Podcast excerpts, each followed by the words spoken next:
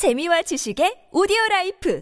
팟빵 안녕하세요. 군사돋보기입니다. 저희를 포함해 대부분의 대한민국 남자들이 군대를 가는 결정적인 이유가 있죠. 적으로서의 조건을 갖추고 지금도 툭하면 뉴스에서 미사일을 발사했다는 소식이 들리게끔 만드는 명확한 우리의 주적. 북한이 계속해서 우리 한국과 일본, 전 미군을 향한 도발의 수준을 끊임없이 올려가고 있기 때문입니다. 당장 대한민국과 북한이 전쟁을 벌이면 우리 국민 모두의 생존과 직결되는 만큼 누가 이기느냐 하는 문제는 우리나라의 모든 이들이 주목하는 문제이며 북한이 핵무기와 ICBM을 고도화시켜가고 있는 지금 전 세계인들 또한 우려하는 문제인데요. 물론 아무리 전쟁이 발생한다 해도 우리나라는 5천여 개가 넘는 핵무기를 보유한 미국의 핵우산 보호 아래 있기에 북한에서도 멸망을 각오하지 않는 이상 핵무기를 사용하기는 어렵습니다. 재래식 무기에 한해 한국과 북한의 전력 비교는 사실상 무의미한 수준이 된 지 오래인데요. 지난해인 2022년을 기준으로 북한과 한국의 경제력 차이는 80배가 넘어갈 정도이고 2020년을 기준으로 북한과 한국의 국방비 지출은 달러화 기준으로 약 24배에 달합니다. 지금은 북한과 한국이 싸우면 누가 이기냐가 아니라 한미 연합군이 북한군을 얼마나 짧은 시간 안에 멸망시킬 수 있을까? 전쟁으로 인한 일반 국민들의 피해나 경제적 피해를 어떻게 최소화할 것이냐를 논의해야 할 상황입니다. 그러나 지금도 북한은 각종 비대칭 전력을 현대화시키며 전쟁의 향방을 예측하기 어렵게 급변시키고 있으며 서울공화국이라 불릴 만큼 모든 것을 북한의 코앞에 있는 수도권에 집약시킨 데다 자급자족이 어려운 경제 구조를 가진 우리나라의 상황상 실제 전쟁이 일어나면 어떤 일이 발생할지 알 수 없습니다. 한반도의 안보 문제에 관해 상당한 공신력을 인정받고 있는 미국의 랜드 연구소가 내놓은 분석 중에는 북한이 비무장지대 일대 전진 배치된 방사포 등의 재래식 포병 전력만으로도 한국을 기습 공격할 경우 1시간 만에 무려 20만 명 이상의 사상자를 낼 수 있다는 충격적인 보고도 있습니다. 2017년 5월 22일 미국 군사 매체인 밀리터리 타임즈는 전문가들의 분석을 기반으로 2차 한국 전쟁의 시나리오로 제시해 주목받은 바 있는데요. 북한은 과연 우리가 알고 있는 것만큼 그리 약한 것인지 2차 한국 전쟁이 일어날 경우 어떤 심각한 일들이 일어날지 알아보겠습니다. 전문가는 아니지만 해당 분야의 정보를 조사 정리했습니다. 본의 아니게 틀린 부분이 있을 수 있다는 점 양해해 주시면 감사하겠습니다. 현지 시각으로 2020년 8월 7일 미 랜드 연구소의 아로요 센터는 28페이지 분량의 북한 재래식포, 사람들의 보복, 강압, 억제, 공포에 떨게 하기 위한 수단이라는 보고서를 내놓았습니다. 이 보고서는 북한이 한국의 주요 인구 밀집 범위를 겨냥해 거의 6천 개에 달하는 포 시스템을 유지하고 있다. 화학무기, 핵무기에 의존하지 않고서도 북한은 한국을 기습 공격해 1시간 만에 수만 명을 사망하게 할 수 있다는 내용을 포함하고 있습니다. 북한이 보유한 대부분의 장비들은 구식이고 포탄의 관리 상태도 좋지 않으며 국방비 지출도 형편없이 부족한 것이 사실입니다. 하지만 북한군은 현역 미군의 숫자와 맞먹는 120만 명의 현역 군인들을 보유하고 있으며 인민군의 50% 가까운 병력이 DMZ를 따라 재래식 화포들과 함께 전진 배치되어 있다는 것이 매우 위협적이라 미 랜드 연구소는 평가하고 있는데요. 현재 북한은 DMZ 전역에 사정거리가 25km 이르는 중거리포 4,800여 문을 배치하고 있으며 950문의 장거리포는 한국의 심장이라 할 수 있는 수도 서울 그리고 그 주변의 인구 중심지에 도달할 수 있다고 밝히고 있습니다. 북한의 포병들은 한미 연합군이 항공 전력을 동원해 이를 격파하려 들 경우를 대비해 방공 능력을 갖춘 갱도 포병 진지를 후방에 갖추고 있는데 이 같은 포대들이 한국과 주한미군에 상당한 위협이 되고 있다고 랜드 연구소의 보고서는 평가했습니다. 랜드 연구소는 북한 포병 화력 자산의 수,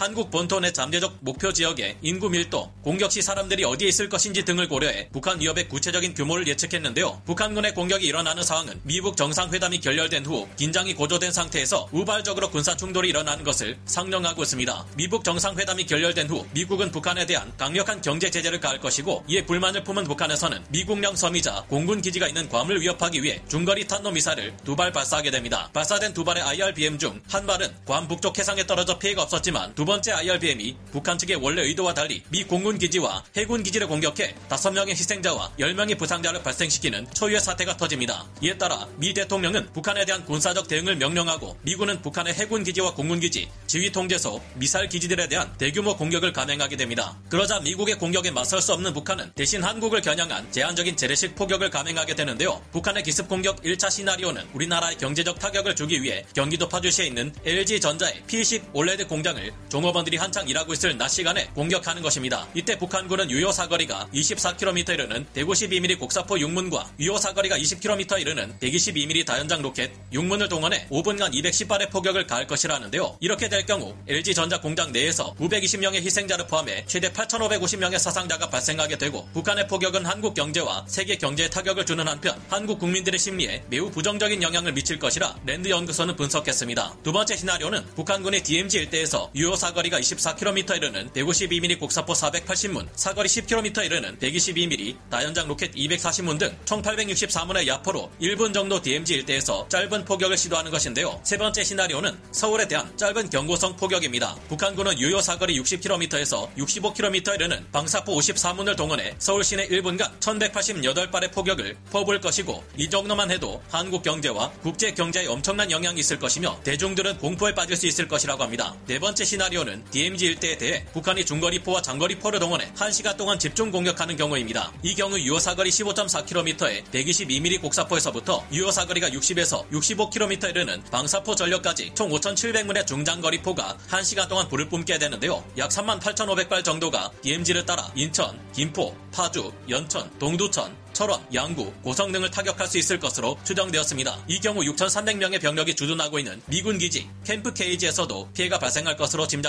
다섯 번째 시나리오는 가장 절망적인 시나리오로 북한이 서울 불바다라 표현하는 수준의 서울에 대한 집중 포격 상황입니다. 이 경우 북한군은 유효 사거리가 60km 이르는 170mm 자주포 162문, 유효 사거리가 60에서 65km에 달하는 240mm 방사포 162문 등 총 324문의 장거리포를 동원해 서울에 1시간 동안 1만 4천 발의 집중 포격을 가하게 되는데요. 이 경우 서울에서는 1,680명의 희생자를 포함 총 13만 명에 달하는 엄청난 사상자가 발생할 것으로 랜드 연구소는 내다봤습니다. 랜드 연구소 에서는 정말로 북한이 이와 같은 기습 공격을 가할 경우 2차 한국 전쟁이 발발하며 전쟁은 전면전 양상으로 확대될 것이라고 합니다. 가장 중요한 것은 북한군이 이런 도발을 감행할 수 없는 상황으로 몰고 가 무고한 희생자가 발생하지 않게끔 하는 것이라고 주장하는데요. 랜드 연구소의 이 같은 보고서는 만약 미국이 북한의 핵과 미사일을 제거하기 위한 초정밀 타격을 수행할 경우 DMZ 일대에 배치되어 있는 북한의 재래식 포대 또한 동시에 공격해 모두 한꺼번에 초토화시켜야 한다는 것을 강조하고 있는 셈인데요. 동시에 우리 한국군에게는 북한군이 보고서에서 언급된 것과 같은 도발을 실제로 감행할 경우 북한의 정권과 미래는 끝장날 수 있다는 것을 확실히 인식할 수 있게끔 해야 한다는 것을 강조하고 있다 볼 수 있습니다. 2017년 5월 22일 미국의 군사 전문 매체인 밀리터리 타임즈에서 전문가들의 분석을 기반으로 내놓은 2차 한국 전쟁 시나리오에서도 비슷한 내용들이 발견됩니다. 당시 이 보도에서는 미국이 중국의 도움을 받아 북한의 핵 도발을 멈추려는 시도를 지속하고 있지만 이런 외교적 노력이 실패한다면 한반도에 전쟁이 발발하게 된다고 언급하고 있습니다. 이럴 경우 한국군과 미군 병력이 대규모로 동원될 것이고 전쟁이 수개월 혹은 그보다 더욱 긴 기간 동안 지속될 것이라 내다보았는데요. 이 2차 한국전쟁 시나리오에 따르면 북한이 선제 공격을 감행할 것으로 예상했고 침공 첫날 북한은 한미 공군기지를 공격할 가능성이 높다고 분석했습니다. 국제위기그룹이 추산한 바에 따르면 북한은 VX 신경제와 같은 화학무기를 2,500톤에서 5,000톤 가량이나 보유하고 있는 것으로 추정되는데요. 북한군이 한미 공군기지를 공격할 경우 이 같은 화학무기를 사용할 것으로 예상되는데 이는 미국 전투기들의 투입을 막기 위한 조치일 것이라고 합니다. 전쟁이 발생하면 한국의 정규 병력 65만 명과 300만 명의 예비군이 초기 전투로 수행할 것이고 미 육군의 해외 긴급 대응 전력 GRF는 몇 시간 내에 배치된다고 예상했는데요. 예전 주한미군 특수전 사령부 대령 출신인 데이비드 맥스웰 조지타운 대학 전략안보연구소 부소장은 2007년에서 2008년 사이 미국이 이라크군과 연합 전투부대를 형성하는 데는 약 2년의 시간이 걸렸지만 한미 양국이 수행하는 작전은 진정한 연합작전이 될 것이라 강조했는데요. 맥스웰 부소장은 미국이 지원군을 파견하기 전 북한군은 최대한 한반도에서 더 많은 지역을 점령하기 위해 서울을 점령하기보다 빠른 속도로 남하하는 전략을 구사할 것으로 내다보았습니다. 이들은 개성, 문산 지역과 철원 지역 두 개 방향으로 빠르게 진격해 내려올 것이며 심지어 부산까지 내려갈 수도 있다고 예상했는데요. 네덜란드 한반도 전문가인 주스트 오리에만스는 북한이 비무장지대 여러 개 지하터널을 조성한 것으로 추정된다. 이런 터널들은 시간당 2만 명의 병력 배치를 가능하게 한다고 주장했습니다. 우리 군에서 밝힌 정보에 의하면 북한이 40km에서 50km에 달하는 남침 터널을 16개 완성했다고 예상했는데 이는 수십만 명의 인민군이 갑자기 한국 영토에 나타날 가능성을 무시할 수 없게 한다고 언급했습니다. 맥스웰 부소장은 북한군의 침공을 중단시키기 위해 결국 일본 오키나와에 주둔하고 있는 미 해병대 전력과 함께 3만여 명의 해병 대원이 작전에 투입되어야 한다. 북한군의 공격을 저지하기 위해 한국 동부 해안과 서부 해안을 통해 상륙 작전을 수행하게 될 것이라 설명했습니다. 이에 앞서 한미 공군의 정밀 타격 임무를 맡을 것으로 보이며 동해안과 서해안 일대에서 상륙한 미군 지원 전력이 합세해 북한의 추가 침공을 막을 것으로 예상되는데요. 보고서에서는 언급되고 있지 않지만 실제 이 같은 작전이 수행될 경우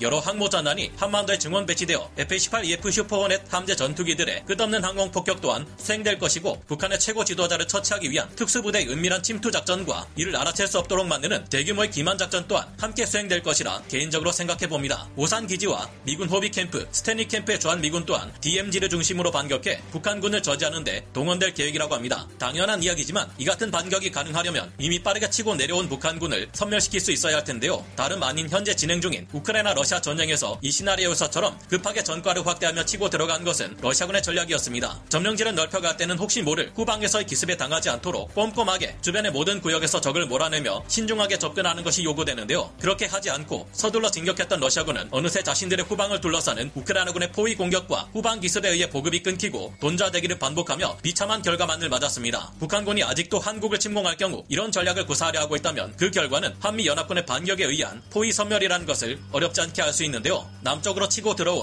북한군 전력이 모두 섬멸한 후에도 예상보다 오래 2차 한국 전쟁은 지속될 것으로 예상되지만 결국 전쟁의 승자는 한국군과 미군이 될 것이라는 것은 모든 전문가들이 한결같이 밝히고 있는 결론입니다. 다만 그 과정에서 북한의 코앞에서 무산 폭격에 노출될 서울 시민들이 위험한 만큼 전쟁은 절대 일어나지 않아야 할 텐데요. 게다가 한국과 북한의 2차 한국 전쟁 시나리오가 나왔을 당시보다 북한은 수많은 비대칭 무기를 개발해냈습니다. 에이테킴스나 다름없는 600mm 방사포를 대거 개발해 우리나라를 겨냥하고 있으며 이제는 미 본토마저 타격할 수 있을 것으로 예상 되는 ICBM마저 개발해 배치하고 있으니 이제는 우리도 이에 대응해 더욱 강력한 비대칭 무기들을 개발 및 배치할 때가 아닐까 생각해보게 됩니다. 여러분의 생각은 어떠신가요? 오늘 군사 돋보기 여기서 마치고요. 다음 시간에 다시 돌아오겠습니다. 감사합니다. 영상을 재밌게 보셨다면 구독, 좋아요, 알림 설정 부탁드리겠습니다.